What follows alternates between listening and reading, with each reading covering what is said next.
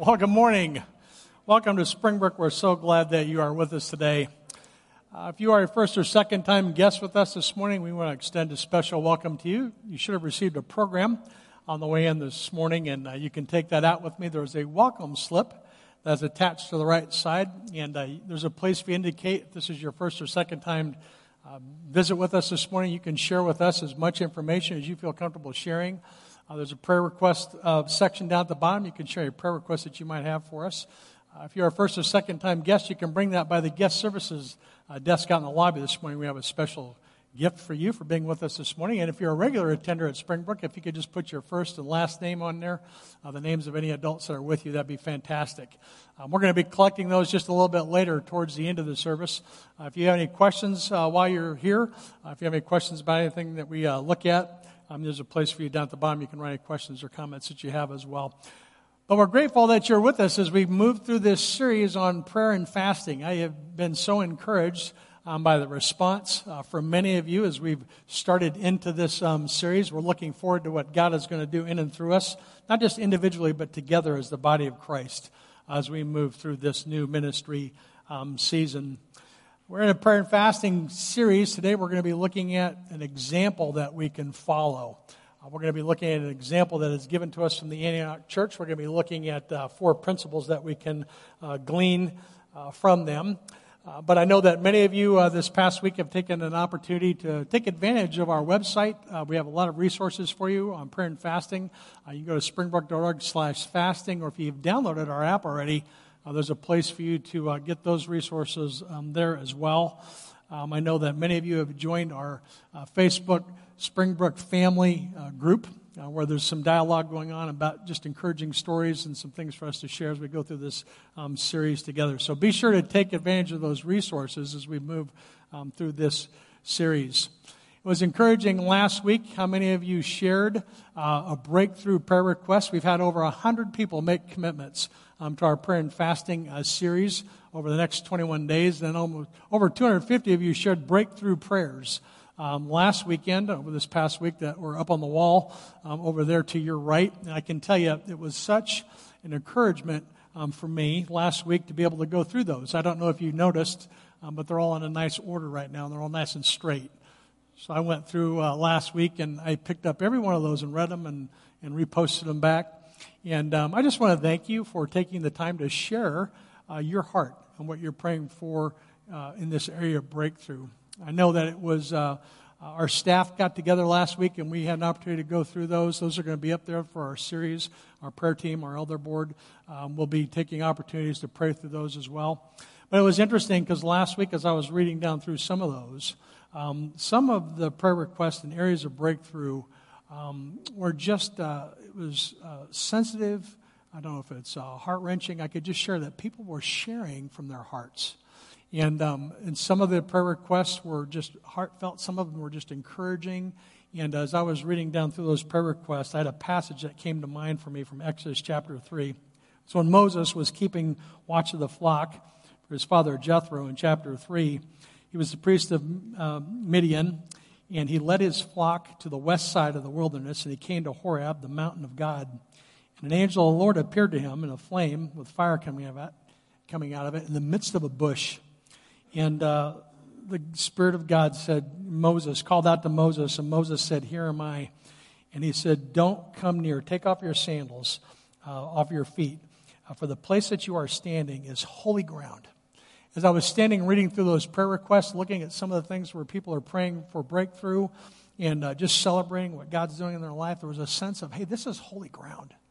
And it was such a, an encouragement to be able to read through those. And I just want to encourage you today, um, if you did not have an opportunity last week, if you were not here with us, um, we're going to go through that same exercise again today. And so you have two post it notes on the inside of your program. And if you are praying for an area of breakthrough in your life as we continue to move into this new year, uh, which, by the way, first month is almost over, right? June is, July is just flying, isn't it? So we're still heading into a new year. We're in a new ministry season. And so I just want to encourage you, if you've got an area of breakthrough that you're praying for as we move through this prayer and fasting series, um, you can write that down on one of the yellow post it notes that you have on the inside of your program. And then maybe God is answering a prayer already. Maybe you started this uh, last week or two weeks ago, and you're already seeing God answer prayer. You're already seeing breakthrough. Um, we want to celebrate that with you. And so there's a blue uh, post it note on the inside of your program, and you can write down any answers to prayer or something that you want to praise God for. And so we're going to give you some opportunities at the end of this service to be able to write those out and then uh, post those on the wall. Uh, but today we're looking at fasting as an example to follow. And uh, we're going to be looking closely at the Antioch church and just trying to talk through principles that we can apply to ourselves. We want to be like the Antioch church. We're going to look at that in just a little, few moments. But I would like to ask you just really quick uh, when you think about your own spiritual walk, and about your own journey, where you are uh, with Christ, or as you question um, some of the realities of Christianity, um, we all have people in our lives that have influenced us. People that we want to be like, maybe somebody we don't want to be like uh, but maybe people that we want to be like. You know, who are some role models that you've had in your life as you've thought about your spiritual walk? You know, who do you want to be like? You know, I was growing up as a kid, I wanted to be like my dad. My dad was a pretty cool guy. My mom dressed us alike. You know, you know, we were joined at the hip. And so I always wanted to be like my dad. Uh, everything he did, I did. Got me a little plastic shaver, taught me to shave. And uh, copied his handwriting. I knew I could do his signature. I wanted to be just like him. And so I had his signature down, which came in kind of handy as I got a little bit older. sure, we can do that. just kidding. I used it in a good way. Yeah, but he and I have been really close growing up. But he was somebody that I always looked up to. We went to the Indianapolis 500 last last uh, last year. We had an opportunity to celebrate who we are in Christ together now. I grew up in a family that did not know Christ um, we went to church, and uh, you know, I thought being a Christian was about being a good person, going to church, and so somewhere along the line, God brought some men into my life. I made a faith commitment, and uh, my wife was a Christ follower, and now my whole extended family is a Christ followers, and so it was really good to be able to get together with my dad and to celebrate who we are in, in Christ. And every one of us usually has somebody that we, we think of that we want to be like, and that's okay. In 1 Corinthians chapter 10, Paul is writing to the church in Corinth, and he says, You know, whether you're eating or drinking or whatever you do, do for the glory of God. He says that I write these things, that I do what I do, you know, not for my own advantage, but that many other people might be saved. And so Paul is writing them to encourage them to model his lifestyle from the perspective of everything that he does is for the purpose of pointing other people to Christ. As you move into chapter 11, he says this in verse 1 Be imitators of me. Not just be imitators of me because, hey, I'm all that, or I'm a good person, or I'm wise. He says, Be imitators of me as I am of Christ. In other words, imitate me as I imitate Christ. You know, we are all on a journey towards Christ likeness. And so, to the extent that we can encourage one another on our spiritual journeys, that's a good thing to do. Be imitators of Paul as I am of Christ. And so, our goal is to become more Christ like. My goal from a ministry perspective is to help other people find and know and explore the fullness of who they are in Christ. Even in my preaching, it's something I have to work really hard about because it is not about being a personality. It's not being attractive. It's not being, you know, a good speaker.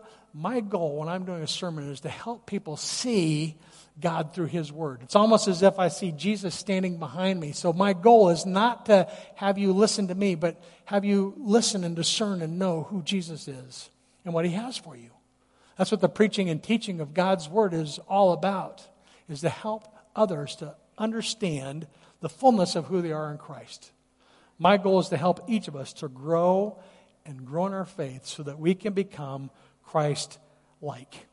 And so that's a goal that we have as a church as well. We want other people to know who Jesus is, to know the fullness of who they are in Christ. And there's some good churches out there. And so when you think of churches, you know, what do you think of when you think of, hey, this is a good church? Or when you compare churches, you know, what, what's a church that we could aspire to be like? Because we want to be imitators of good churches. And I tell you, we, from, we live in a time there's a lot of choices, and so people are, can constantly compare churches. There's a lot of good churches in our area, and so when you look for a church, what are you looking for in a good church? You know, we've all got ideas of what we are looking for. I know I've got some ideas of what I hope Springbrook is. You know, we want Springbrook to be effective at reaching our community for Christ and growing passionate disciples. And so, what is the model for a good church? That's what we're going to look at this morning. The church in Antioch is a model for us of what it means to be a healthy, vibrant, growing biblical church. We're going to be looking at the church up in Antioch. It's one of the most important churches in the book of Acts. It's growing, it's vibrant, it's making an impact in its community and in the world. The church of Antioch is a church that we definitely would want to model. The church in Antioch, for the most perspective, is really the second church. We have the first church that gets born in Jerusalem after Jesus uh, is crucified. Uh, he dies, he's buried, he ascends into heaven. 120 believers get together to pray and to seek what God would have for them next. They move into ministry, and uh, Peter stands up in the beginning of Acts chapter 2, uh, preaches and tells everybody the good news about Christ. It says 3,000 people placed their faith in Christ that day and got baptized. And so the church begins in Jerusalem. It starts to explode, it starts to grow, and the church in Jerusalem is primarily a Jewish church. You know, all those early Christians were Jews that were waiting for a Messiah and the early Christians were those that understood that Jesus is the coming Messiah. And so we have the early church in Jerusalem as primarily uh, a Jewish church. And so God is doing amazing things. And the first time we hear about the church, the first time we actually hear about Antioch at all, is in Acts chapter 6. There's a man named uh, Nicholas, and uh, he, is a, he is an Antioch proselyte. In other words, he came down from Antioch to the church in Jerusalem, and he became a Christ follower at that church. And so the first mention we see of Antioch is when uh, Nicholas comes down, he becomes a Christ follower. Uh, so he's a part of that church in Jerusalem. And then in Acts chapter 7, uh, we see the persecution starts to come against the church. The church is thriving, it begins to face persecution. Uh, we see the Apostle Paul, and we're going to talk about him in a little bit. Uh, before he was a Christ follower, was persecuting Christians. He was a Jewish leader persecuting Christians. Uh, we'd see Stephen would be stoned to death. Uh, in Acts chapter 6, as we move into 7, you see church persecution, and the church starts to spread a little bit. And what happens is they, they, they are trying to get away from this persecution, and so they start to flee Jerusalem. And there are some Greek speaking Jewish believers and they travel up to Antioch. They speak Greek, and so they travel up to Antioch, uh, which is the modern day uh, area of Turkey, and they begin to share Christ with the Jews that live up in Antioch. And then as you move towards uh, Acts chapter 11, um, between uh, uh, Cyprus and Cyrene, we see some believers there, which is the modern area of Libya. They go to Antioch and they start to preach and teach and share Christ with the non Jews or the Greeks or the Gentiles. And so we have Antioch, it's about 300 uh, miles north of Jerusalem, and so that path is quite a few days' journey of walking. But we start to see the spread of the church as it moves north and moves out, trying to get away from the persecution. And what you find when you're reading through the book of Acts in the first 12 chapters, you really see it's about the ministry of Peter and the Jewish believers and what God's doing through the church in Jerusalem and in Judea. And it's not until you get to Acts chapter 13 that you start to see the ministry of the Apostle Paul. You start to see ministry that starts to work more geared towards reaching the non Jews or the Greeks. And so you can almost split the book of Acts up. Chapters 1 through 12 is the formation of the Jewish church. Jerusalem and Judea, and then as you move through verse uh, chapter six, uh, chapter 13 through 28, it's really about the birth of the church uh, for the non Jews or for the, for the Greeks. And I tell you, I'm really, uh, the book of Acts is so exciting as I've been looking through Acts chapter 13. I can't tell you how hard it was to stop in verses 1 through 4. It's an exciting book. And it's really neat about the way the Holy Spirit works through the body of Christ. In fact, this fall, uh, in August, we're going to be kicking off a sermon alignment with our small groups, and we're going to be looking at the book of Acts uh, for eight to ten weeks. And we're going to be looking at the way the Holy Spirit works through the life of the early church through the book of Acts, all the way through to the end. And so I'm really excited about that series. So you'll be hearing more about that as we move through uh, uh, to the summer.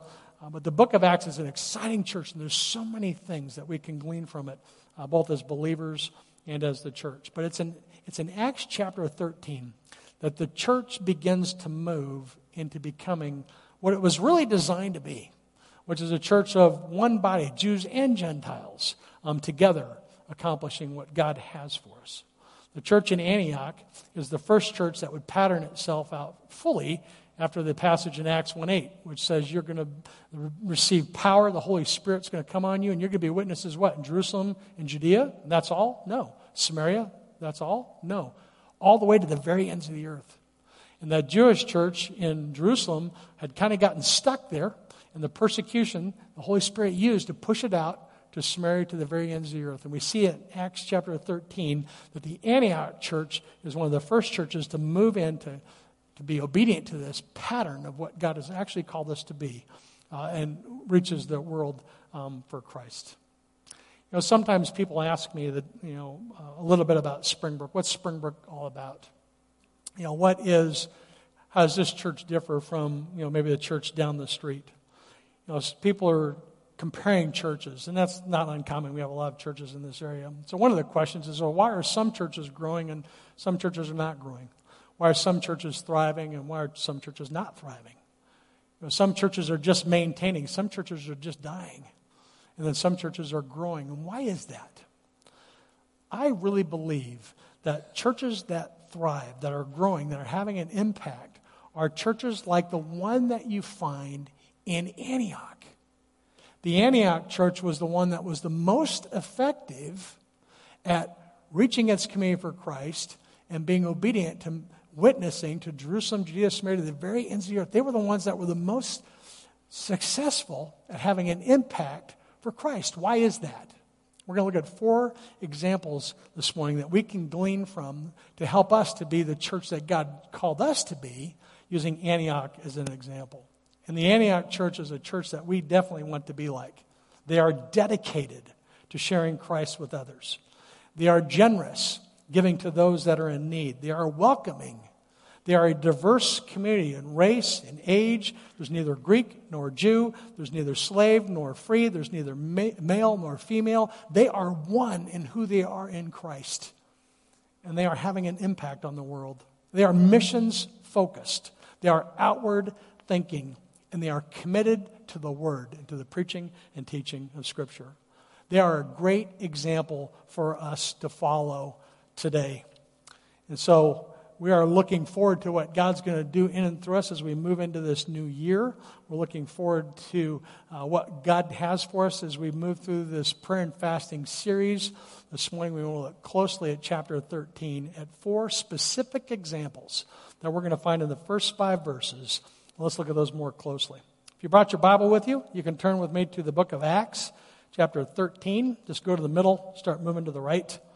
Um, if you are using uh, an electronic device, you can go to uh, download the YouVersion Bible app. We have our outline of our time together where you can take notes and follow along with the passages there as well. And if you need a Bible, we've got some at the Ministry Center counter as well.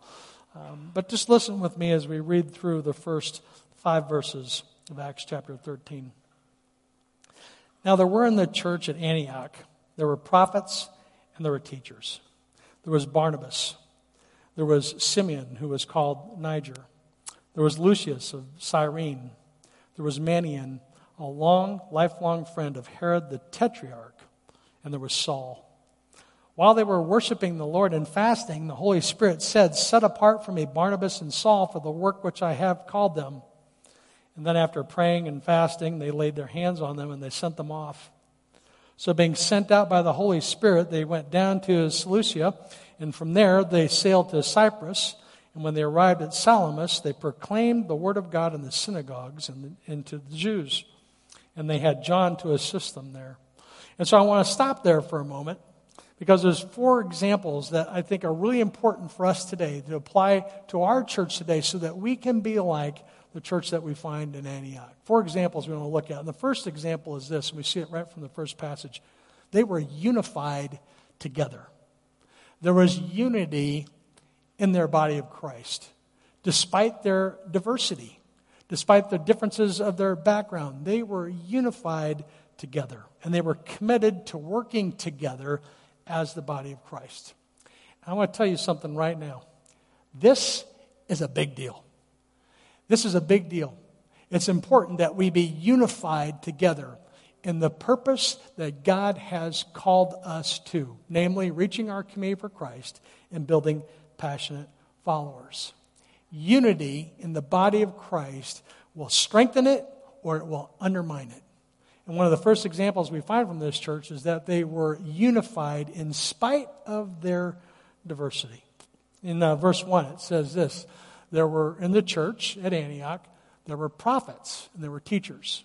There was Barnabas, Simeon, who was called Niger, Lucius of Cyrene, Manaen, a lifelong friend of Herod the Tetrarch, and Saul. So just in this group, we just get a small glimpse of the diversity that was in this church. The prophets and the teachers was those people that were able to explain the prophecies of the Old Testament, how Jesus fulfilled them. Most likely, they were the seniors. They were the older Jews who understood fully the Old Testament, who were able to teach it to others. You know, if you were a rabbi in the Old Testament, you had memorized the Old Testament. Most Jewish boys would learn to grow up memorizing the Torah, the first five books. But if you were a rabbi and you were a teacher, you had almost all of the Old Testament memorized and you understood it and you were able to explain it. And so you had senior adults that understood how to read and to teach God's word. And so you have prophets and you have teachers. And then you have Barnabas. Barnabas was a Levite from Cyprus who was sent to Jerusalem to check out the news about Christianity. And uh, after he heard about Jesus, he ended up making a faith commitment. So he was newer in his faith. And uh, he ended up making a faith commitment. And after he became a Christ follower, he sold all his land and he brought the money back in and he gave it to the disciples to support the work of ministry. And so you have seasoned, seasoned believers, you have new believers. And then you have uh, Simeon. He was also called Niger. There's no mention of him anywhere else in the Bible. Uh, but by his first name, uh, he appears to be a Jew. Uh, but he was also called Niger by the Romans, uh, very likely because he had black skin color. And so you get right here in the first church, you have diversity. You've got, you've got different races, you've got different ages. You know, you see uh, Lucius of Cyrene. Uh, we don't know a lot about him. he's believed to be one of the men from the synagogue of the Cyrenians uh, who sacrificed and uh, who persecuted um, Christians, uh, causing them to scatter before he became a Christ follower. Um, some believe that he's the same Lucius that's mentioned in Romans 16. Some think he's the same guy uh, that was traveling with Luke uh, when he was writing uh, the book of Luke and some of the book of Acts. And so you have, you, have, you have him in the mix. And then you see uh, Manaen. Manaen's believed to be the son of King Herod's nurse. Uh, Manaen was brought up with Herod the Tetrarch, um, which was thought to be the son of Herod the Great. He's the one that beheaded John the Baptist. And so, in the mix of this group, you have seasoned Jews, you have new believers, you have those that were persecuting Christians before they became Christ followers. And then you see Paul, who was Saul. Uh, Paul was persecuting Christians before he became a Christ follower. So, just in this first verse, you get a little bit of a taste of the diversity that was in this church. And each one of them, instead of vying for their own position or their own you know, way of thinking, were working together to accomplish what God would have for them. They were unified in their purpose. You know, we are here together right now, all of us, because of the person and the work of Jesus Christ. This church exists to reach others for Christ and to build passionate followers. That's what we're about. That's why we exist, and that vision is what unifies us together as the body of Christ. Everything else can be secondary to that. You know, if you're new to Springbrook, uh, maybe you've been around for a while and you're still trying to find a way to get connected and trying to figure out you know, where you fit, I want to encourage you next Sunday, we're kicking off a two week starting point class. It's an opportunity for us to hear about our vision and our mission and our values. It's an opportunity for you to ask questions. It's an opportunity for us to help you um, to get connected. If you're interested in that, I'd love to have you in that class. Pastor Matt's going to be teaching next week, and then Pastor Tim will be teaching uh, the following week to close out our series in Acts before we kick off a new series on Ezekiel, which is going to be exciting as we look about the work of the Holy Spirit. But I want to encourage you to make Springbrook Church your home. We want to be unified together. And nothing says that more than commitment. And so if you've been at Springbrook for a while and you're not yet a member, as we enter into this new season of ministry, now is the time to step in and say, I want to be a part of what God's doing as we step forward together. Because that unity is what's going to strengthen us and enable us to be effective at going before uh, what God's plans for us as we think about reaching our community for Christ and building passionate followers. And so the Antioch church was united together. The second example we find from them is in Acts uh, 13, verse 2. They were available for God, they had made themselves available for God to use. In Acts chapter 13, verse 2, it says, While they were worshiping the Lord and fasting, the Holy Spirit said, Set apart for me Barnabas and Saul for the work which I have called them to do. Of all the activities, now keep in mind, this is a newer church.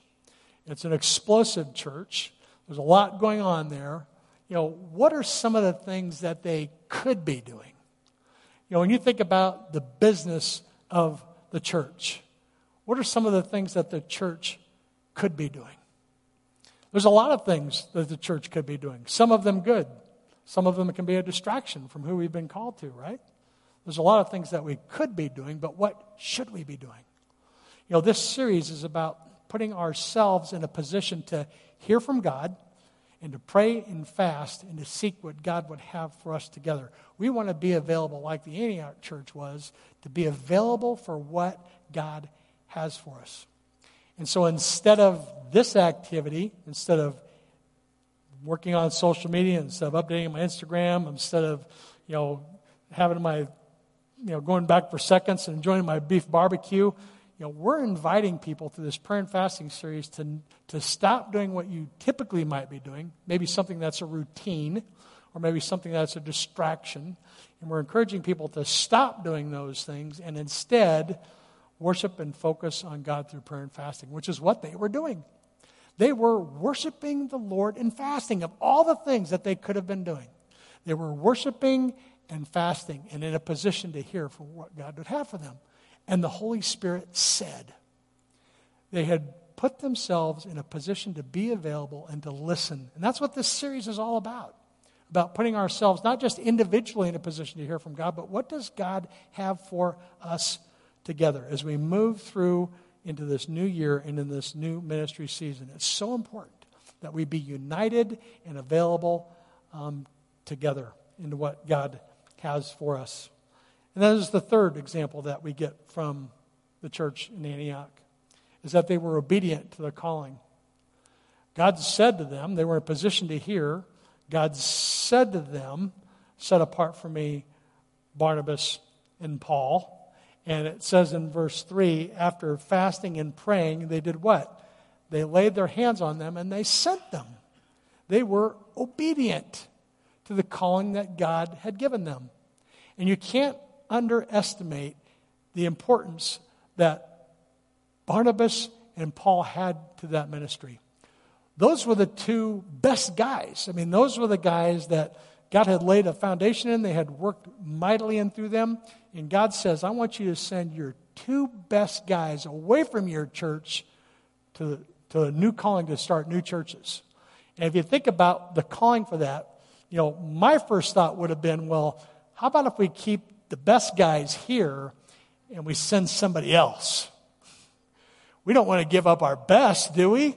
I mean, what's going to happen to us? I mean, don't you know what we're responsible for here? We don't want to give away our best people. But that's exactly what God called them to do. I want you to give your best people and send them out. And they were obedient and they prayed and they fasted. They laid hands on them and they sent them off. You know, we have uh, over 20 small groups at Springbrook. And you know, it's a, it's a privilege to get to lead a, a small group. I, I love our small group. And I love, I love the importance of small groups. But it's funny because the, the, the first time you ask somebody about leaving a small group to go start another group, this is kind of what happens. It's like, well, wait a second. I don't want to do that. You know, we want to keep our leader here. I don't want to send somebody off. I mean, we're enjoying who we are together.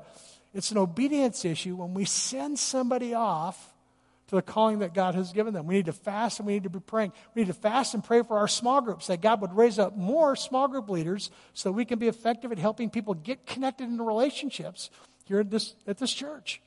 We need more small groups. We need more small group leaders. And so if you're serving on a ministry team and you think, man, I can't afford to leave this team right now because this team needs me, you know, when you step out in obedience to what God has for you, you're going to find blessing in that if you're doing it out of obedience. And God will raise up a new leader, and we'll see new leaders in other areas of ministry.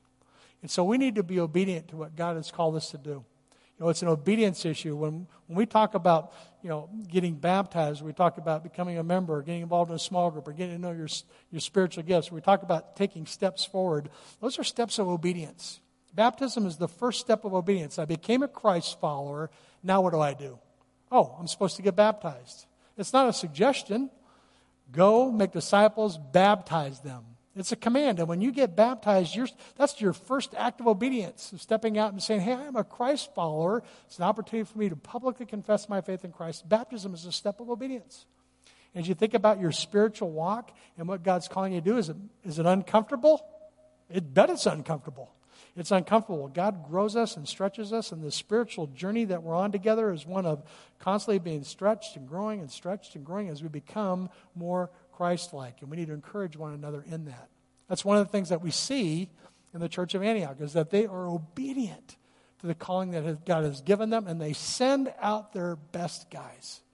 And so we know that they're unified. Uh, we know that they're being obedient. We know that uh, they're unified together.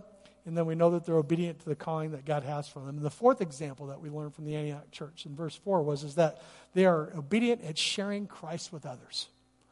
You know, that church existed to share Christ with other people. And that's why we exist. We want to point people to Christ. We want to get, it's a little bumper sticker. I love it. It's kind of a Christmas cliche. We want, it's Christ in Christmas, right? We just need to get Christ put back in Christianity. Forget Christmas. We need Christ in Christianity. The foundation of our faith is rooted in who we are in Christ. I was lost, now I have been found. I am no longer a slave to fear. I, I am a child of God. We are rooted in who we are in Christ, and that good news is what others around us need. There's 150,000 people in our community. They're not all going to fit at Springbrook. They're not going to fit at Willow. They're not going to fit. Not going to fit in all of our churches. There's more people in this community than we can than we can possibly fit into this building. We need more churches. We need more churches that are taking seriously the command to make disciples and reach your communities for Christ. And that's why we exist. We, we exist to share Christ with other people. We found, we found the great news. We want to share that with others. That's an example that we see um, rooted in the identity of the Antioch church. In verse 4, it said this After being sent out by the Holy Spirit, what they do? They went down to uh, Seleucia, uh, uh, Seleucia, and from there they sailed on to Cyprus. When they arrived at uh, Salamis, they did what? They proclaimed the word of God in the synagogues of the Jews. They told other people about Christ. You know, that was their focus. That's what they went down to do. And they did it not in their own power and in their own strength, but by the Holy Spirit. Acts 1 8 says you're going to receive power. The Holy Spirit will come on you, and then you will be a witness. And I think one of the reasons why it can be difficult for us to share our faith or to talk about who we are in Christ is because we haven't tapped into the fullness of the power that is available to us through the Holy Spirit. We need to be dependent on the Spirit of God to guide our conversations, to put us in positions where we can share what God has done in our life with other people. And we're not talking about being an evangelist. Some people have the gift of evangelism. They will they can sit down, they can have a conversation with anybody at any different level. They can walk them through the scriptures and lead them through making a faith decision. That's that's the gift of evangelism. And not everybody has that. But we are all called as Christ followers to be witnesses. And we are all dependent on the Holy Spirit for that activity. We can't do that in our own strength. My dad and I were, we used to race boats uh, when I was growing up. I loved boat racing with my dad. There's a picture of our boat. And uh, I was the mechanic, and uh, he was the driver. And uh, I absolutely had so much fun uh, racing with him. But I can remember we were at a race, and uh, we were getting ready to go put in, in the water. And I was trying to start the boat. And um, and it wouldn't start. So my dad was in the driver's seat and he was like, What's going on back there? I was like, Ah, I'm working on it. And so I was checking the spark plug wires. I'm trying to, I'm checking all the connections. I mean, this thing would not start. And so we're sort of like 15 minutes. We're trying to start the, we're trying to start the boat. So my dad starts getting anxious because he's like, Hey, you need to push me off. I need to get going here. And I was like, I can't figure it out. And so, I mean, just at the last minute, I thought, oh, I went back and I popped open the tank. I looked at it. There was no gas. I had run out of gas.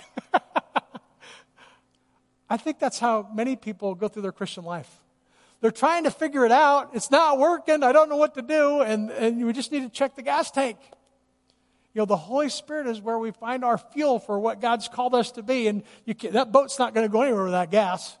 And we're not going to be able to share our faith effectively without the Holy Spirit. We are dependent on the power of the Holy Spirit working in us to be an example to others, to be a witness to others about the work that Christ has done in our life. And that's an example that we find uh, from this church uh, in Antioch. They are taking seriously the command to be obedient to the calling that God's given them and to be uh, obedient to sharing Christ with others.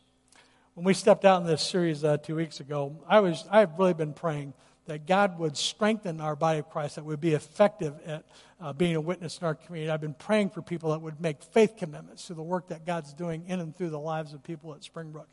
And um, I had no sooner made that prayer than I saw a Facebook post from a friend of mine uh, last week. This is Brett Filer. And Brett is an evangelist. And so Brett is, uh, he's not just witnessing, we're asking people to witness. Uh, just, just share, you know, has, has God done anything in your life? If He's done anything in your life, share that with somebody else. Be a witness. Uh, but Brett is an evangelist. And so he shares the gift of evangelism with me. So I think, you know, he and I uh, uh together, we have a lot of fun. Um, but Brett was, uh, is a truck driver. And so he was on a job, and uh, he tells a story like this. He was sitting at a chemical plant making a delivery. I was sitting in a rundown shack with another driver, and they're just sitting there talking when the topic of Jesus comes up. And so it doesn't take much to enter into a conversation. It's just, hey, what do you believe about God? Do you go to church anywhere? It doesn't take much to get a conversation going. Uh, but so Brett moves into this conversation about Jesus, and uh, he goes on to tell the story. He says, after talking to him for a little while, he tells him the good news about Christ. He tells him about Jesus. The guy says, you know, what do I need to do? And he says, well, make a faith commitment. So the guy prayed, he made a faith commitment. Brett's like, hey, this is great. And it was like, ah. and it was really, it was really, it was a cool story. Not from the perspective about Brett, but if you know Brett's story and you know what God's done in his life, and, and you've seen the work that Christ has done in his life, that's all any of us have to share. It's not about me or about Brett or about you, it's really about God. You know, what has Christ done in our life that other people would even want to be a part of who we are called to be together? Sometimes, who, sometimes some of the things that we do actually can push people away. And so we need to step back and ask ourselves, what is it that motivates me to do what I do? We're here today because of the work and the person of Jesus Christ. That's why we're together. That's why we celebrate as a church. And that's what we look forward to as we continue to move through this new year and into this new ministry season. Four important principles that we can glean from the Antioch church. We need to be unified in who we are together. We need to be available for God to use. We need to be obedient to the calling that He's given us, and we need to be sharing Christ with others. That's what we're about in Springbrook, and it's a model from the Antioch church that I'm praying would be reflected in our local body of Christ. Well, I mentioned to you uh, those two post it notes on the inside of your program. And if you didn't have an opportunity um, last week, or if you have another prayer request, um, there's a yellow insert, a little uh, yellow post it. I want to encourage you to take some time to, uh, to write out something that you're praying for, maybe an area of breakthrough in your life. What are you praying for? Uh, what are you seeking God for as we move into this new year together, as we new, move into this new ministry season together? You know, what are you anticipating God to do in your life? You know, so you can write that down on that yellow post-it note. And uh, then there's also a blue post-it note on the inside of your uh, program, so you can write on that as well. You know, where are you seeing God at work? What are you celebrating? Are you celebrating anything? You know, is God at work? Um, has He already answered prayer? Maybe something you've been praying for in this last week, God's already started to work in. So you can write that uh, out on that blue post it note. I'm going to invite Bethany to come out, and uh, she's going to play uh, some instrumental music for us. And we want to give you a few moments um, to write those things out, and then you could just make your way over uh, to that wall on your right, and you can post it up on the wall. Um, but I just want to encourage you, and if you run out of time or you're not comfortable going over to the wall during the service, then after the service, before you leave today, um, you can just make your way over and post it up on the wall. But take these next few moments um, just to quietly, uh, just quiet your heart and ask God uh, if there's an area of breakthrough that you're praying for in your life, or maybe something you're praising Him for. And then we're going to come back together in just a few moments and we'll pray together. But take the few moments to reflect and to post, and we'll come back together.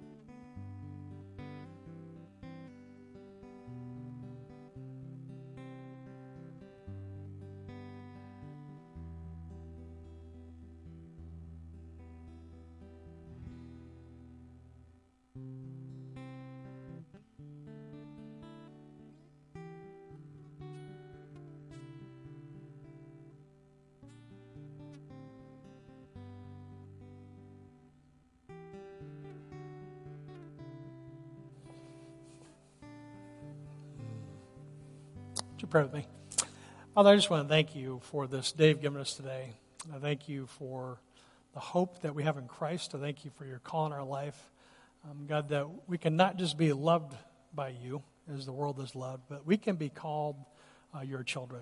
Uh, God, I thank you for the personal relationship uh, that we can have with you through your Son. And I just thank you for our time together this morning. Uh, God, we are trusting you um, with our lives, um, with our ministry. Uh, God, we look forward to all that you have for us as we continue to move into this new year and into this new ministry season. And, and God, I just thank you for um, just the encouragement of the and the example of the Antioch church. God, that we can turn to your word uh, to find um, security and stability and clarity and wisdom for all that we're uh, to be able to be doing as a body of Christ. God, we know that wisdom begins with a healthy fear of you. I pray that you would continue to draw each of us close to yourself as we seek all that you have for us uh, individually and together as the body of Christ. And God, we just lift this day up to you and pray all these things in Christ's name. Amen.